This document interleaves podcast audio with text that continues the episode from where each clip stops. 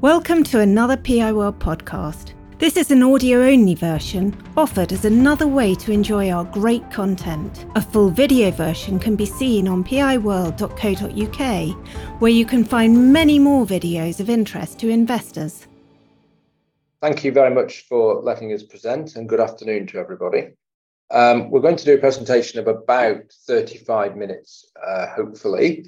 And we're going to start off just with a recap as to where we are and actually what we're trying to achieve. We started as a cash shell in December 2006, and we've now grown the business to, we believe, we're the third largest in revenue terms in the United Kingdom in terms of automotive retail. We think we've got a very strong strategic position, capable of delivering and delivering scale benefits, particularly in the areas of IT, marketing, and the alignment to manufacturer partners where we got dedicated franchise management, which we think adds benefits. Our overall management is very stable, and I think that's how we've been able to grow the business. We operate in sales and after sales, and that really helps us try and capture the life cycle spend on the vehicle by customers and to roll vehicles from a new vehicle to a used vehicle to a used vehicle again, which I think is literally paying dividends. We have a real strong focus on customer service with above average customer service levels in the sector. On cost, clearly we're in a strange period in terms of cost escalation, but we're finding that our in-house systems and software development, we've got 54 software developers in-house, is helping us to make better decisions through use of data, but also to remove costs of third-party systems and to make our business better. Uh, so we're taking a lot of systems out by developing our own, which is working very, very well. Finally, in terms of maximizing returns, we have a large property portfolio, a large business portfolio, and we have to have a vigorous and disciplined capital allocation process in terms of identifying growth that actually delivers value and also things that don't work and assets and businesses that don't generate a shareholder value. And you'll see us exiting those or realizing one. You'll see that during the course of this presentation. If we move to a summary of where we are, we clearly delivered a significant growth scale up in the period with the Helston acquisition, getting us to 189 outlets and a greater parity between volume and premium in franchise mix. We hit 4 billion revenues for the first time, and the profitability of 39.3 million was higher than forecast at the start. We have numerous upgrades, clearly down on last year, where we had exceptional market conditions in terms of used cars, but we were pleased to deliver this and this number is without substantial contribution from either the Helston business or the startups during the course of the year. We've always had a very strong balance sheet. We've got a net tangible asset per share of 65 pence. We were exceedingly cash generative, record free cash flow, 54.3 million, which allowed us actually to uh, beat our cash targets and reduce net debt. So, despite spending 115 million on Helston in December, we've actually come out with a 75 million net debt number, including used car stocking loans. A lot of our competitors ignore used car stocking loans and net debt. We certainly don't. Uh, we have a very conservative balance sheet, which certainly helps us. The results just don't happen. We try and combine operational excellence with capital allocation. And you can see bottom right that 83% of colleagues think Vertumo is a great place to work. And they deliver well above average customer experiences. So you can see our used car net promoter score is 86.3%, which we think is sector leading. I'm now going to pass to Karen for a summary of our financial performance. So I'll start on slide six, which sets out the historic performance of the group over the last five years. As Robert's already said, group revenue exceeded 4 billion for the first time. That's a growth of about 11% on last year. About half of that growth came out of the core group and was largely the result of rising vehicle prices. And the remaining growth actually arose from our acquisitions.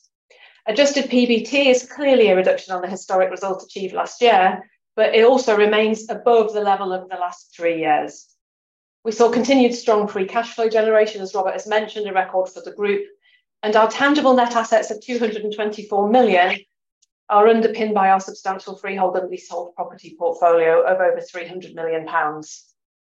If we turn over to slide seven, this is where I've summarised the income statement. You'll see that gross margins have reduced year on year. And whilst gross profit per unit on new and used vehicles remain above historic norms, they are slightly lower than levels we enjoyed last year. Vehicle prices in the meantime have remained high, and this obviously has a dampening effect on percentage margins from vehicle sales. We've also seen reduced after sales margins because of technician salary increases. Operating expenses have clearly been impacted by acquisitions, pay rises, higher energy costs, and investment in digitalization. And I'll cover that in more granularity shortly. Finance charges have increased because of rising interest rates, increased level of borrowing following our substantial Helston acquisition, and an increase in manufacturer vehicle stocking charges. As new vehicle supply is eased, the pipeline of funded vehicles is extended out. We turn over to the next page. This shows the profits bridge where we've seen growth in both our new and retail fleet and commercial sales that generated gross profit in those channels, both as a result of higher volumes and those high margins. As we expected, used vehicle gross profit declined from those exceptional highs of last year. All of the group's core after-sales channels saw a year-on-year improvement in gross profit generation. And I'm about to go on to cost, where you can see the impact of the growth in cost is very clearly on the profits bridge. So slide nine shows the further detail on total underlying operating expenses. And the group has always had a really strong focus on cost control. We have initiatives such as War on Waste, which involves colleagues at all levels of the business. We publish leagues, we have competitions, we communicate through regular team briefs and checklists. And we also have posters up in all of our group buildings focusing on this initiative. So, to give you an example, this application of disciplines in this programme have actually helped us to deliver a 25% saving on gas usage. I can't claim all the credit for that. Clearly, the warmer weather has helped us there.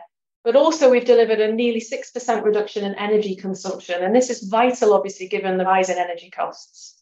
We're not immune to the impact of inflation and energy cost rises and national minimum wage, but we remain focused on improving process efficiency and the use of data to ensure all of our spend is optimised. Um, despite this, I don't like rising costs, but the core group saw costs overall rise 7.7% over the year, uh, clearly below the headline rate of inflation. If we look at our specific detail on costs, clearly the biggest single cost of the group is salary costs. Those rose 7% in the core group, and that was driven by reduced vacancy levels, aided by action we took on pay, as well as our investment in central functions such as our concierge system, central attention, and digital development.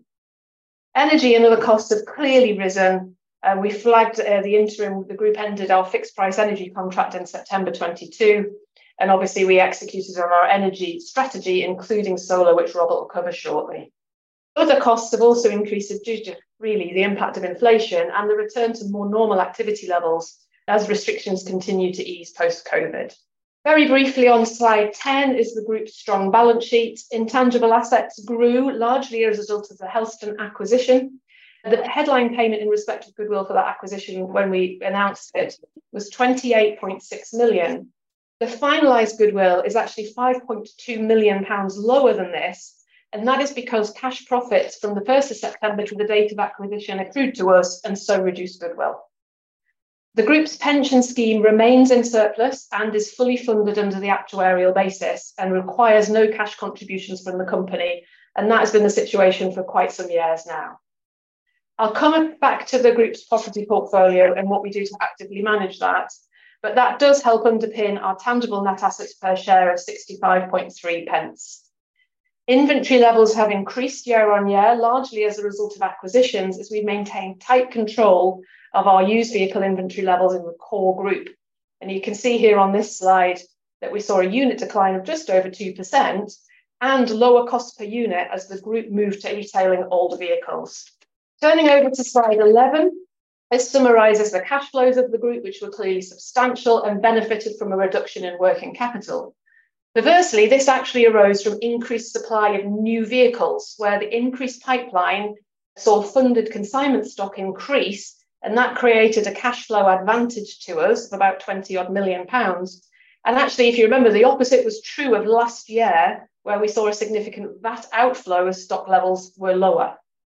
Free cash flow of 54.3 million was generated, and then we allocated that cash that we generated in both acquisitions on capital expenditure for the expansion of the group, and also 11.9 million pounds has been returned to shareholders in the form of dividends or share buybacks, whilst other movements on the group shares, including purchases into our tr- employee benefit trust, absorbed a further 1.4 million of cash.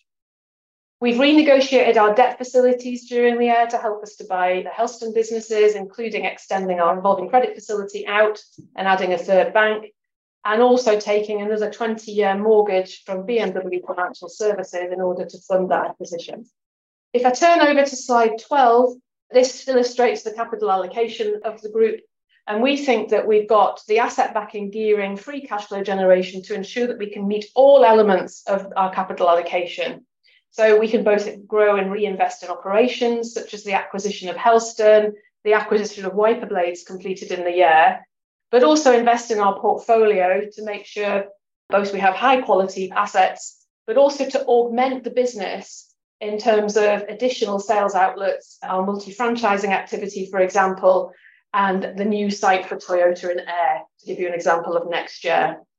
We'll also anticipate we'll spend about £5 million in FY24 on green investments such as solar in delivery of our energy strategy, LED lighting, and in EV charging infrastructure. In terms of return to shareholders on the other side of our capital allocation, we've clearly increased the final dividend by some 25% to 2.15 pence per share, up from 1.7. That's in line with our strategy and is covered four times by adjusted EPS. We've also spent nearly £6 million on the repurchase of our own shares in the financial year, and you will have seen today we announced we hold the authority for a further 3 million repurchase, which we will intend to deploy in the coming months. My final slide, which is slide 13, gives some examples of the group's work to maximise its returns from its property assets. And you can see before and after images of our multi-franchising activity in Dunfermline. And we proactively manage our portfolio We'll prioritise pruning decisions. And there's an example given on this slide of our standalone accident repair centre in Newcastle, which had not been generating an appropriate return. We actually sold the business in April, the trade and assets, and we found a buyer for the long leasehold property. So we expect actually that business will deliver us a cash inflow of about 1.6 million in FY24. This is one in a series of recycling surplus properties in the group we've actually, between FY19 and 22, generated 6.2 million of cash and 1.2 million of disposal profits over that period.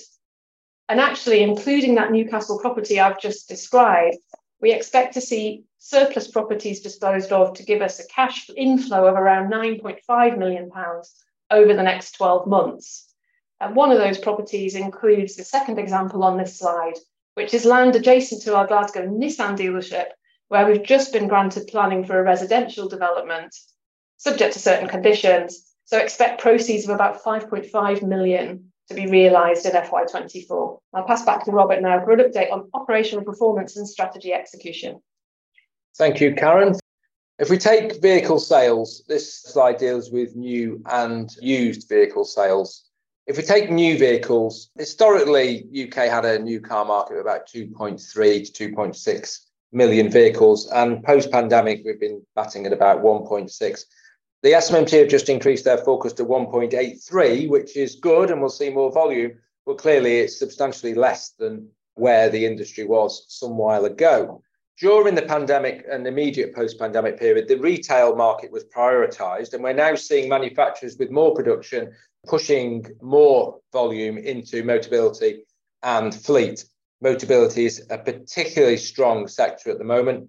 You can see the strong like for likes there. And uh, we are indeed uh, Motability's largest partner in the UK with 34,000 vehicles on the fleet. And it should always be remembered that every Motability vehicle we sell, it comes back for service for three years, paid for effectively by the government. You can see here very strong outperformance in the 12 months on Motability, fleet and agency, and new commercial vans, double digit growth, 20% uplift on the market in Motability. Retail slightly softer due to mix issues, but overall a good performance in terms of new vehicles. Margins in new vehicles, as you can see on the right hand side, have hit record highs, and that's due to the balance between demand and supply that we've seen post pandemic and hopefully will continue. And that has driven higher group gross profits on a like for like basis.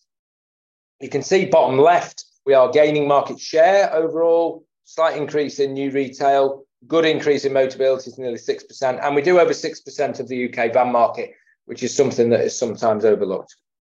If we turn to used cars, this is a story of supply constraints. There are 2 million missing zero to three year old cars due to the pandemic and the subsequent production issues. And that's feeding into tightness into used cars. Demand is actually resilient and robust. In my view, it's the supply that is causing the volume issues. And we are increasingly selling retail more of our older cars that we bring in in part exchange. You can see that there was a 14% decline in vehicles that went to trade or to auctions as we recycle more of those cars back into retail. We have got a number of initiatives to improve used vehicle supply. For example, we've launched an internal auction where dealerships can auction out to other group dealerships cars that they don't want to retail but meet our retail uh, criteria across the group. We've also got some software, which I'll talk about later, which we think will again enhance our margin we get on used cars and also uh, generate better stock turn. So margins, as you can see, are off the peak of last year when clearly the supply constraints led to rapid inflation. But they are substantially ahead of the pre-pandemic levels, and we certainly see that continuing. You can see that inflation at the bottom right, where the average price of a vehicle in used cars that we're selling is 2,000 higher than it was 12 months ago.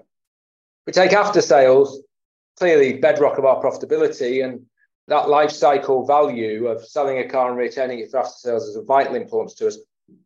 You can see that in all channels, we grew gross profit on a like for like basis quite substantially in each after sales channel.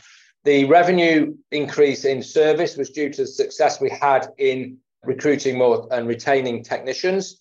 That did have an impact on pay, and because technicians' pay goes through cost of sales, gross margins were slightly diluted, but clearly we grew gross profit in that channel. It still remains a battleground, recruitment of technicians, still more work to do there. We are constrained by uh, technician resource rather than market demand. We do have a very strong customer database. Uh, we have 167,000 people who've either prepaid for their service or have a monthly service plan. We've got our 34,000 Motability customers and excellent relationships with lease codes and contract hire companies. So we are we are strong in the after sales sector. We turn to parts. Parts' biggest customer is the service department. So growth in service means growth in parts. But we've also taken again market share in trade supply in parts, which has augmented a really strong growth of profitability. We have a substantial accident repair and smart repair business. We've just taken two other body shops as part of the Helston deal. I'll talk about smart repair a little bit later on, but these are good profit generators and high returns for the group. And we're very, very pleased with how these businesses are developing. We look in the service department a little bit more detail. There's some specific things I just wanted to highlight. Clearly, 2 million missing cars in the zero to three year park. Our average age of a car visiting our workshop now is 4.7 years, and that's going out. And I just wanted to show that the average invoice value per customer visit actually increases with the age of car. So if the vehicle park ages, actually our revenue should increase, wear and tear and requirements. You can see it tails off slightly after five years, but we're absolutely in that sweet spot. There's a nice tailwind here due to the aging of the vehicle park. We also sell not only service, labour, parts, but also tyres. We've put a lot of effort in over the last four years to grow our tyre sales. You can see the success from 7.9 million to 14.6 million. And we believe actually the tyre market is relatively depressed at the moment. So we've taken share and we aim to take more share. This is critical. Uh, electric vehicles uh, require more frequent change of tyres. And we don't want our customers coming to us for service and then going to one of our competitors for tyres on the presumption that we're not competitive when indeed we are. The other thing that affects average invoice value is that is vans. Vans have a higher invoice value than cars. And vans have actually increased as a percentage of the UK vehicle park from 10.6% in 2017 to 12% in 2022. We are a big player in vans and we're good at retaining them into service. So, in terms of strategic update, those that have followed the group for a while will be familiar with this slide. We have four key strategies growth, digitalization. Digitalization is there to do two things one, to drive better customer journeys and retention, secondly, to reduce cost. The third element is colleague and customer focus. That's because we have to have operational excellence to get a return from the assets and the businesses we do. You can only get operational excellence if you've got the right colleagues smiling at customers who want to come back. And the fourth pillar is ancillary businesses, which I'll go through in some detail because we've got nice ancillary businesses. The key message here is we only have businesses outside of franchise dealerships, which actually complement the franchise dealerships. So there's a lot of talk about sustainability, and sustainability is defined as the ability to continue over a period of time. And it means a lot more towards the business than purely focusing on environmental issues. Actually, making sure our business survives, that we protect shareholder value is absolutely critical. Now, clearly, part of that is to make an efficient use of resources.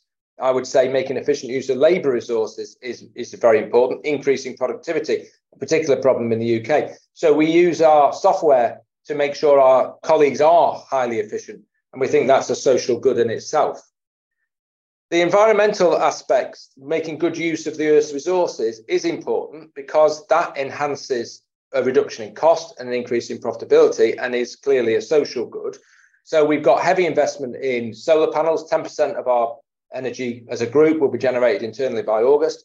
We've got big investment in LED to make sure we're using less energy. We've got a 5% reduction in electricity and a 25% reduction in gas.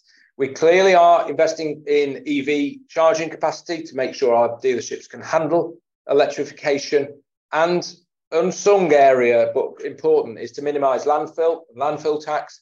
And we have highly re- effective recycling programs across the group to, to minimize that cost to us we take the social element, the bottom line is we sell cars into local communities. If we have a bad reputation as a place to work, then we have a bad reputation with our customers. We support our colleagues in community programs. We do a lot of sports partnerships with football, cricket, rugby, and get involved in local communities effectively through foundations. The other aspect of social is what are we doing to actually make our colleagues thrive in their lives. And we think our key part of that is clearly training. We take over 200 apprentices, but it's more than that. It's about creating a meritocratic culture. It's providing development programs to go from frontline to supervisor to manager. It actually increases gender diversity as it happens in our business. But it's to make sure that those that want to learn, those that want to work hard, who have the right values, see success and the rewards. And we think having that meritocratic system is just very, very important. Similarly, on governance, which people get fixated with sort of minutiae of corporate governance, but it's much wider than that. It's about have you got the right culture and the right values set from the top? It's much easier to run a large group if you've got the right strong values because the colleagues in the businesses who want those values self police. And we find that much better than minutiae bureaucracy. And actually, the integration of Helston, a lot of that is to make sure we've got our controls in place, we've got our systems in place, but also we've got our culture. There's a lot of work to do there. Obviously, we've had this business for 17, 18 years, a lot of catching up to do. So we've got a lot of training over the summer on what is our culture within the Helston business. So taking our four pillars, clearly growth is dominated by the Helston transaction, which I'll go through but we've grown substantially with Toyota, I've done a lot of multi-franchising. And it's worth pointing out that our investment in our brands, Bristol Street Motors is the highest ranking franchise automotive retail brand for prompted brand awareness in England and Wales, something we are very, very proud of. Digitalization, I'm going to through two specific examples where we've won there, and I'll cover ancillary businesses. The colleague and customer focus area is crucial actually to our delivery of operational excellence. The picture here is of Steve Harvey, who we recently gave a 60 year long service award to. And there was much celebration. He started at 15, he's now 75 and going strong. But we are a business that's very focused on colleagues because the colleagues deliver our customer service. And we've won awards recently with Volvo, Mercedes Benz, Vauxhall, and Cupra Seat. And we deliver above average customer experience levels. So, Helston, 28 odd sites in the southwest, predominantly premium. They have now all been rebranded either Vertu or Bristol Street Motors. They're all on our standard systems of control. I can see the car sales coming in minute by minute down to the customer level. And clearly, that was a big job. It took us three and a half months. We transshipped 40 to 50 people from the rest of the group down to Devon, Cornwall, and Somerset. Uh, there was a, clearly a lot of potential for disruption. I'm delighted with how that went. Uh, there was minimal impact on trading of, of that big effort uh, to actually get everything uh, ready for mid-April, which is what we've done. The synergies of 3.2 million we identified, we think we're ahead of schedule on that. There's some interesting areas where we think Helston can actually teach our group. And clearly, in terms of strategy, I think we're going to put more resource into the businesses to sell more cars ultimately. That's going to take some time, but we've got plans to enlarge some of the dealerships, particularly Exeter BMW, which is going to go to a much larger operation. And we're going to do a lot of work to actually increase capacity. Just one example of a transaction we did some time ago, and you may remember this. We took the brave pill and bought five BMW dealerships and mini dealerships between lockdowns two and three. We bought them from another PLC. They lost six million pounds in 2019. We actually guided at the time of acquisition that we hope to get to earnings neutral by the end of FY23, which we've just closed off.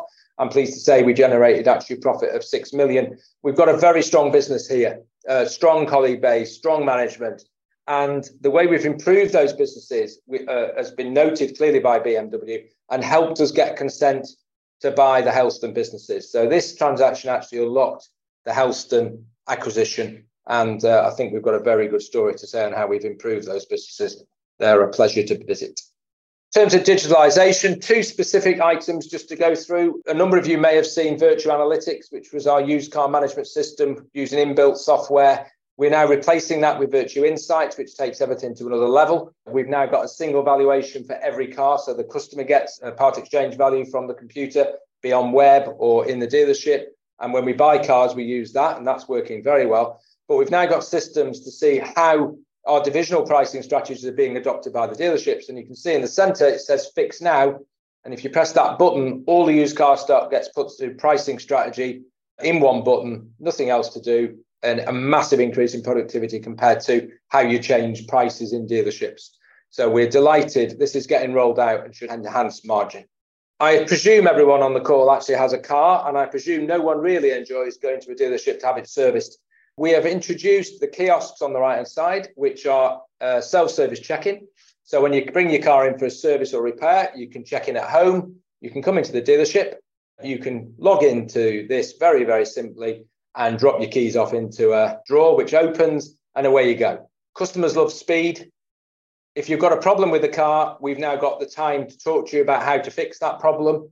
Uh, obviously, you wouldn't use one of these, but 50% of our customers are using them. It enhances colleague satisfaction, customer satisfaction, and we are very pleased with how it's going. In addition, the, the machines always ask the same questions. Would you like your wiper blades replaced? Would you like to sell your car? So we're generating increased revenue opportunities from having this across the group. It's in every dealership apart from Helston. Finally, in terms of ancillary businesses, we've grown a number of ancillary businesses here and we've got some good success stories. Vans Direct was a business we bought for £7 million. It's a van retailer that never actually sees vans. It sold over 3,500 brand new vans in FY23, made 2.8 million and purchased 1,500 vans from the group, so gave profit to the group in other ways. A fantastic return. Taxi Centre, which was a business dormant during the lockdowns, clearly no one wanted to buy a taxi. We're now delivering over 800 and it makes good money of half a million pounds. Ace Parts is a marketplace and web business, and we keep bolting on businesses into it like Wiper Blades. That's now making £400,000 and is also giving us access to cheap parts as well, which we can use elsewhere in the business. Finally, Vertu Cosmetic Repair is close to 120 vans plus 11 static operations, largely servicing our network for used car preparation. But we think we've got a massive opportunity here. We can almost set up a retail based business to go to people's houses to do smart repair. And we've got plans to grow the number of vans on. In terms of Exeter, we're building a six bay static cosmetic repair operation for our 10 retailers to use down in Exeter. It's a separately managed business and is doing particularly well. So if we move to current trading and outlook, we're pleased with March and April. The acquisitions gave us the lift, so our profit was above prior year. We saw like for like new vehicle growth and with robust margins. The used car market is resilient. I think consumer confidence is far greater than I thought it was going to be. And our like for like gross profits were up. We actually saw volumes back, and that's because last year we pushed volume in April with a 0% event, which we didn't replicate this year, but we saw increased margins. After sales continues exactly as I've described So if we take the outlook, we have belief that our full year earnings will be in line with the current market expectations. The robust nature of our order banks in new vehicles gives us confidence and it's good margin. We think used car values will remain elevated. There is a tightness in supply, which is going to continue probably for a couple of years at least, which will help with both margin and making sure we don't take stock losses. The vehicle park in after sales will continue to provide us with good hunting grounds. And really, on after sales, we just like more technicians. So we need to develop more strategies to gain more technicians. Whether that dilutes margin, we'll see, but we'll end up with more overall profit. The cost pressures are clearly evident, and we need strategies which we've got to become more productive and to become more efficient.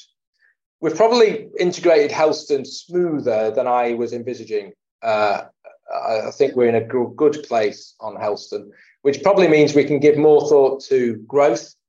Uh, we have just taken the lease of a former Cazoo dealership in Tamworth, which will open as a used car operation 1st of July. And we have a number of other acquisitions in pipeline. Clearly, growth is important to us, but also is the capital allocation elements Karen referred to of share buybacks and growing the dividend. And a 26% growth in dividend shows the confidence that the board has and clearly, that is a benefit of the Helston acquisition in terms of the earnings enhancement that we got from that transaction. So, in summary, we are a strong group financially. We have the firepower to further expand. Uh, I think we've got the capacity, management wise, to expand. That's going to give us economies of scale because marketing and IT come together nicely. The digitalization strategy is adding value fundamentally our operational excellence is driven by having the right talented motivated colleagues. That's very very important to us. So we'll continue to invest heavily into management development and overall training. So we think we've got a lot of change uh, in the business and in the industry but we are certainly looking at this as an opportunity rather than a negative. Thank you very much tamsin First question A lot of the cost rise was headcount increases in 2022 of 9.1 million. Will this year reflect a similar level of new joiners, or is the group currently fully staffed? Should I take that one? Yeah. Uh, no, we're not fully staffed. Uh, we typically run with about 5% vacancy level, and that's been broadly historic levels. Um, so we've currently got about 300 vacancies. Uh, we would always like some more technicians. Um, we have closed the gap on technicians, which was a problem at the end of last year. So we have reduced it down from the high levels of about 500 vacancies we saw. So we won't replicate the pay rise increase again for headcount. Um, but there's clearly some more gaps to fill. Um, and we won't obviously replicate starting a concierge business and investing digital. Yeah, I think I would say, I mean, the vacancies, I prefer to have the people than the vacancies. Yeah. So, yes, we make a cost saving, but we have business plan this business based on where we think this business should be. And I would generate more profit if I had those people in the business. Helston, we believe, is there's very much an opportunity to grow gross profit by having more people in Helston. Um, so I don't think we're looking at large increases in software development, etc., etc. I think we've got the right level of resource uh, at the centre. But in terms of the dealerships, there is scope for increased profit by having more people. And how long is it taking the group to deliver new cars? Are there big variations between manufacturers? Uh, yes. Yeah. And there's big variations in models. And I do get emails saying I I ordered this car from X 18 months ago and no one can tell me when it's coming and we've had quite a lot of that, and it's taken up quite a lot of time. We continually uh, having to phone customers up to tell them not a lot. Um, I think it is resolving itself. I think the uh, production and logistics is starting to unwind. So I think we're seeing less of that. But actually, there is a nice sweet spot, isn't there, where there's a natural tightness in new car and delivery times. But I think 18 months, two years is on, a, on some volume cars is, is just too long. And do you see further opportunities to pick up sites from would be disruptors that have been less successful than they hoped? Uh, thank you very much for that question. It's a beautiful question. uh, no, I don't, because I think uh, they have pretty well now uh, set out their stall, and the traditional retailers, if we can be called traditional retailers, have pretty well stepped in and taken them. Would I have liked more? Yes. Um, but it was a nice opportunity because they had some nice premises Uh, but I don't think that's going to be a, a rich vein of further growth. And you now have excellent penetration into both traditional volume and quality OEMs. Will your priority? Oh, I, would, I would question that question. I wouldn't say that traditional OEMs aren't quality. um, will your priority be to leverage this further or to work with the various new entrants from China and elsewhere? Uh, no, we will not be working with new entrants from China in the short term, uh, which is a bold statement uh, but there is no great financial benefit from operating dealerships where there is no after sales because after sales is high margin. So we don't think there will be a great move by us into that space in the short term. Medium term, I think we continue to assess it.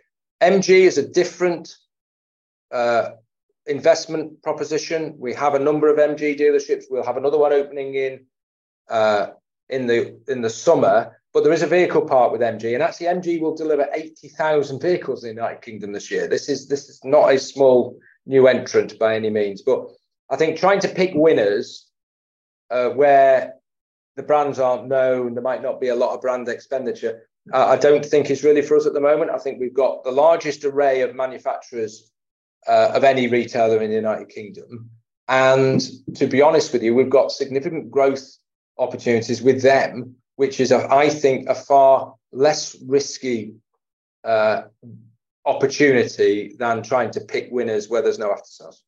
And when do you think the second-hand car values will start to decline as new car volumes work their way through the market? Well, they should decline.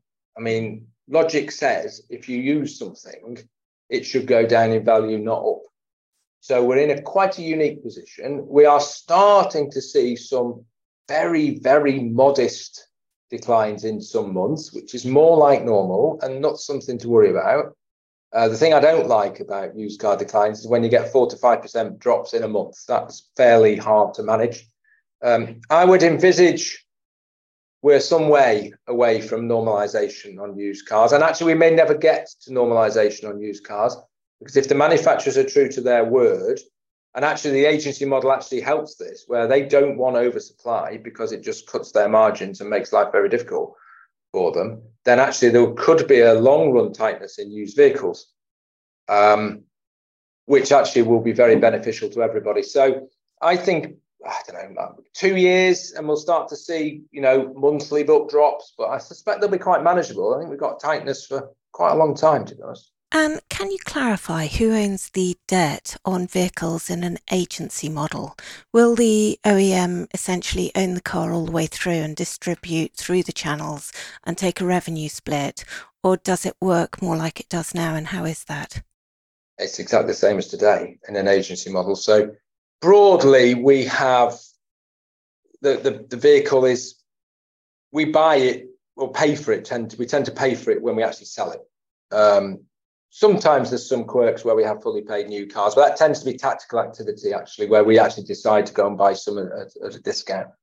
Um, the agency model is not a massive change. The only the, one of the major changes is at the moment we get a pipeline, and at some point we start paying interest on unsold.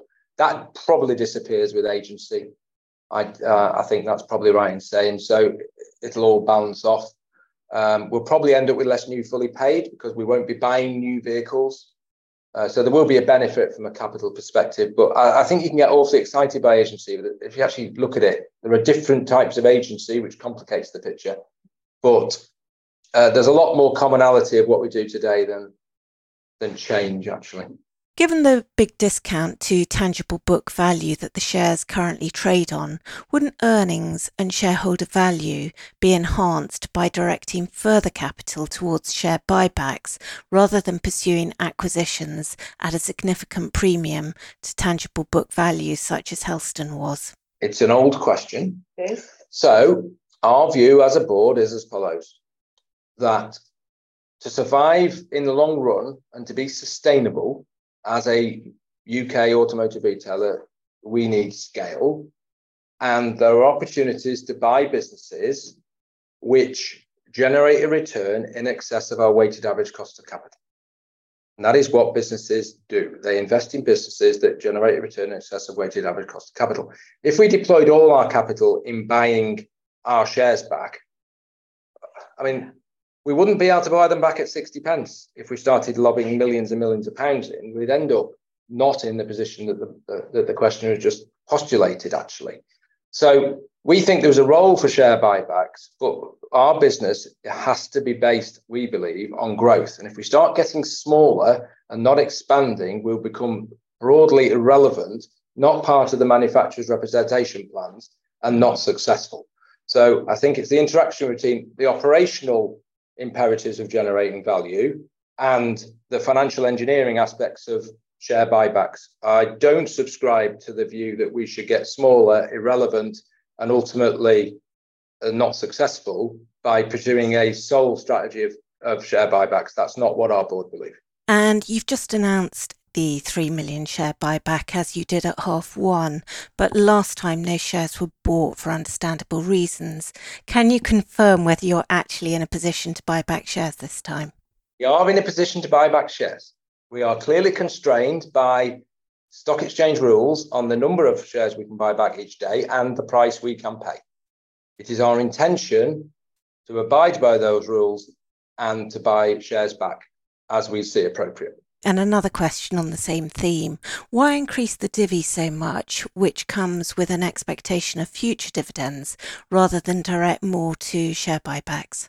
We have an expectation of future dividends because we have an expectation of being in business in the future. And how long do you need to digest Helston before you could consider another similarly large acquisition? That's a good question. Yes. Um, uh, before I consider something of that size, I would want to see the rest of this financial year out. A senior manager from Cambria said at the turn of the year that there would be no listed dealers by the end of the year. Could you comment on whether you see yourselves as a potential consolidator? Also, what do you think of the potential for private equity to venture into this business space? Yeah, uh, the potential for private equity to venture this space exceedingly rare and limited, in my opinion. Not many examples, quite hard. Um, and we definitely see ourselves as a consolidator until we're not. I note the reduction in your Jaguar sites due to JLR strategy and that Ford have declared that they'll reduce the number of dealers. Do you foresee that other manufacturers will follow which will incur further provisions as per the JLR Jaguar dealership loss? Oh, well, it's difficult to predict the future. All I can say, the general direction of travel is as follows. Uh, there will be a gradual decline in the number of dealerships in the UK, as there has been for the past 20 years. The data will be strange because you'll have the Chinese entrants multi-franchising at the same time. So it'll be very difficult to see. But gradually there will be a decline um, of smaller rural outlets, probably. Um, in terms of manufacturer strategies, clearly we, we want to actually understand those strategies. The manufacturers want slightly less points. Actually, in the case of Ford, a significant number of less points, actually. Uh, we will end up in the vast majority of cases with more outlets because what the, the primary thing they want is less partners. So what they say is, I want less partners, which means you've got to have more, which is good for us. So I, I mean, I can never rule out goodwill impairments. I mean, I, I would never do that, but at the moment, we would see ourselves as net beneficiaries of network development changes rather than uh, net losers. How much of the 2023 profit before tax is from Helston? And could this be reasonably extrapolated for a 2024 number? I hope we can't reasonably extrapolate it because the answer is zero for 2023 because of the timing of the acquisition in December. Um, so the analysts have got FY24 numbers in for Helston of approximately 12 to 13 million of adjusted PBT. But from that, you have to deduct the cost of borrowing that the group incurred to acquire it. It's about 6.6 million. And given the margins in repair, why couldn't you make a go of Newcastle? Oh, in accident repair. Oh, it's all about work provider. Yeah. Uh, there were two fundamental operational issues. One, we could never recruit the right number of productives. Actually, that was always a challenge and the cost base was high relative to the revenues. And therefore, if we didn't have the right number of producers, it was a challenge. And actually, our work, our recovery rate per hour uh, was significantly less than our other accident repair centres because of the work mix providers and that therefore that created a strategic problem that we took action and, and sold the business. You listed out the profit before tax for three of the four ancillary businesses. Why not the fourth? That's Vertu Cosmetic Repair, which largely serves our dealership network and broadly runs break even. Yeah, I mean, it's a complicated one. Actually, to be honest, it, it generates a lot of profit, but we tend to put that profit back into the dealerships by discounting the rate at which um, at which we provide that service. If you put it at a market rate, it would make an excess of a million pounds. And that's the end of questions. Robert, do you have any closing remarks? No, I'd like to thank all our private investors who've invested for staying with us. Uh, we have some interesting debates on Twitter. Um, but you are an important component of our shareholder base. And, you know, we actually know that for a lot of the private investors, dividends are important. So that's why we seek to balance dividends and share buybacks. Um, so I'd just like to thank everybody for their uh, investing and also for coming on this and spending time with us today. PI World videos and podcasts are for general information and interest. They do not constitute any kind of recommendation or inducement to buy shares of any company.